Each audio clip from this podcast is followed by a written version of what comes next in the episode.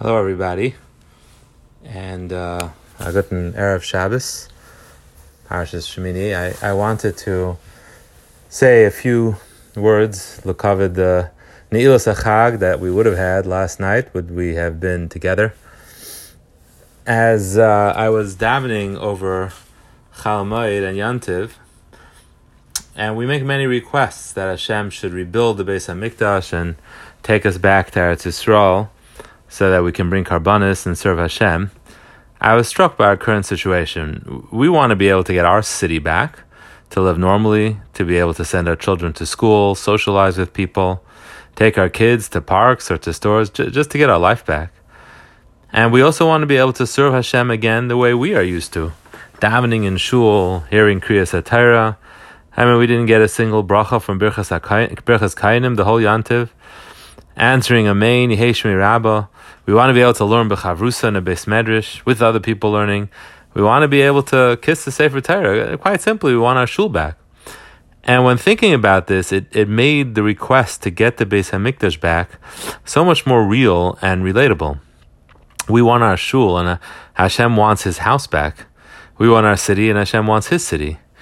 So we want the Beis Hamikdash, but we could never really feel what it means not to have it.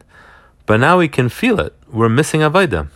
We want to have Yerushalayim back, but we could never quite relate to the concept of not having your city in which we can live our lives as true Jews. But now I think we have a little feel of what missing a city means. So let's capitalize on that. In the Haggadah, we talk about how the Jews davened to Hashem and Hashem listened and took them out of Mitzrayim. The pasuk the Haggadah quotes is "Vahi bayamim harabim mahem," was during many those many days. Vayamos Malach Mitzrayim, the king of Mitzrayim, died. Vayanchu bnei Yisrael min avoda, and Klal Yisrael groaned; they suffered from the work.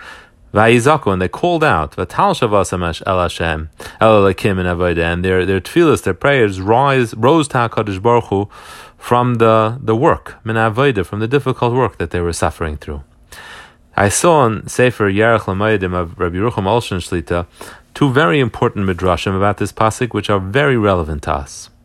First, Chazal say in Medrash that Klal Yisrael merited the Geula because five components were in place. Number one, it was a tzara, a difficult situation, a time of suffering. Number two, tefillah, they davened. Number three was chusavis. Number four is tshuva and five is because the time of redemption had arrived. It was the Kates. When Klal Yisrael were redeemed from Mitzrayim, all five points were in place. They were in a tzara, as clearly they were suffering. They were slaves. They were oppressed. They davened, as we said, and they did tshuva. But what's interesting is Chazal say, you know what the tshuva was? The tshuva was the fact that they were davening. They were turning to Hashem and tefillah. They were not serving Avodah Zarah. They were not turning anywhere else.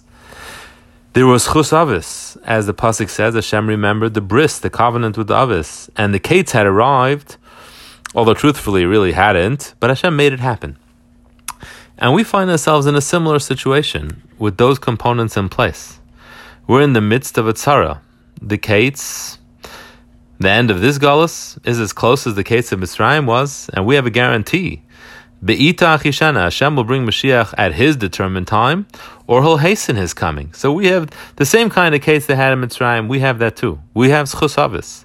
So we have to supply the two remaining components, Tefillah and Tshuva. And perhaps those two things are connected. If we turn to Hashem with Tefillah and believe in our Tefillah and really sink our hearts and souls into it, this would be the greatest Tshuva. Truly relying and trusting in Hashem, and then we could fulfill those last two components necessary that Mashiach should come.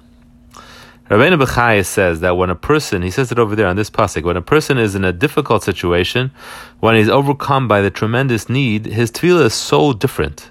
He says it's a tefillah shlema, a perfect tefillah, which means, Rabbi Yerucham explains, he has his heart in it. He has true kavanah. And the Ohr HaChaim says on this pasuk that this is what is meant when the, the pasuk in Hallel, min ha-meitzar karasika, we called out from Hashem min ha-meitzar, when we're in a difficult situation, and nani b'merchav that Hashem will answer us. So this is one such an so, so a, a point of such importance that we have to realize that we have a very unique opportunity here to daven and to focus on our tefillas and relate to the fact that we don't have the Beis Hamikdash and that we want Mashiach. But there's another wonderful point made by Chazal in this pasuk. The pasuk says that the king of Mitzrayim died and Klal Yisrael groaned from their work. What happened? So Rashi brings a well-known medrash which says that the king didn't actually die, but he became a metzora, a leper, and a leper, and his sorcerers advised to slaughter 300 Jewish babies a day to bathe in their blood. So this was the most abject, depraved cruel, cruelty that that Klal Yisrael were exposed to up till this point, and this pushed them over the edge. They couldn't take it anymore, and they called out to Hashem. But many Mepharshim ask on Rashi, if so, why does it say Minha Avoida?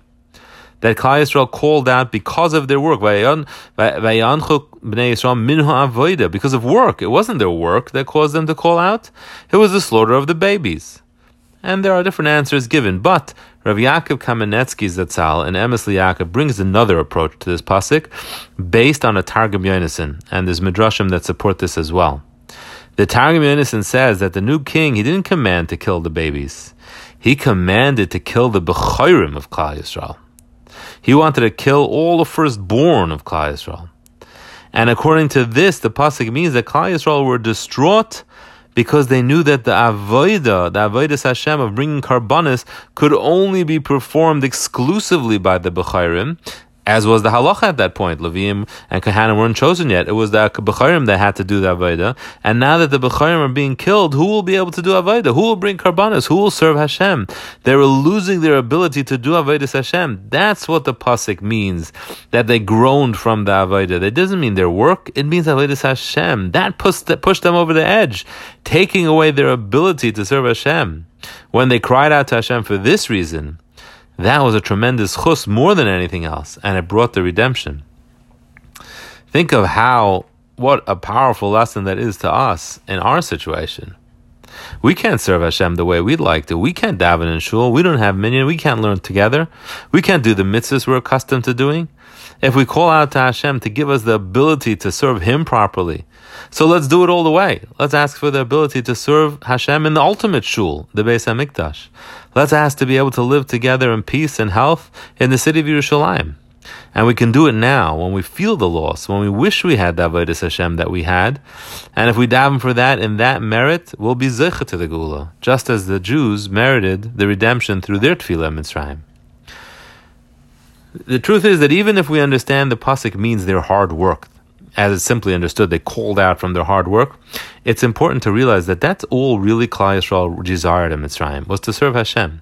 When they left Mitzrayim, it was with the single-minded intention to accept the Torah and Har Sinai.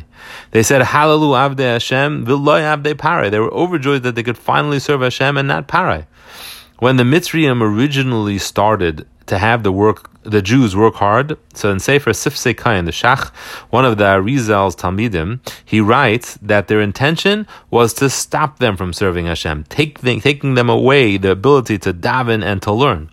And the Maharsha in Masechtas Brachas writes that all the Jews wanted throughout their slavery was the ability to be free to serve Hashem. And that it could now be our focus in tefillah so much more than we are usually able to. We can have so much more kavana. We can put so much more heart in that bakasha, and what a powerful effect that could have on on, on hastening Mashiach's coming. We shouldn't think that we can't accomplish much in our living rooms, davening all by ourselves. There's a story that a number of the Talmidim of Rav Chatzkel Abramsky Zatzal were getting older, and they needed a shidduch. So they, you know, this is an Eretz Yisrael, so they traveled to Amukam, up north is famous. The Kever of Rav Yonasan ben Uziel is reputed to be a big segula for finding one shidduch. And shortly after they returned, they did find their shidduch. And this became obviously a, you know, a topic of discussion in the yeshiva. So Chatzkel Abramsky asked them, tell me, describe to me, how did you daven in Amukah? And they said, we made the walls shake with our tefillahs and our cries. You should have seen how we daven. So Rav Chatzkel told them, would you have davened like that here? You would have had been answered just the same. If you just daven like that, you'll get the same result wherever you are. So let's strengthen ourselves in Tefillah and Avodas Hashem, and through that be zeicha to the Geula Shlem and Mirza Hashem. Have a good Shabbos, everyone, and a gesundte Zimmer.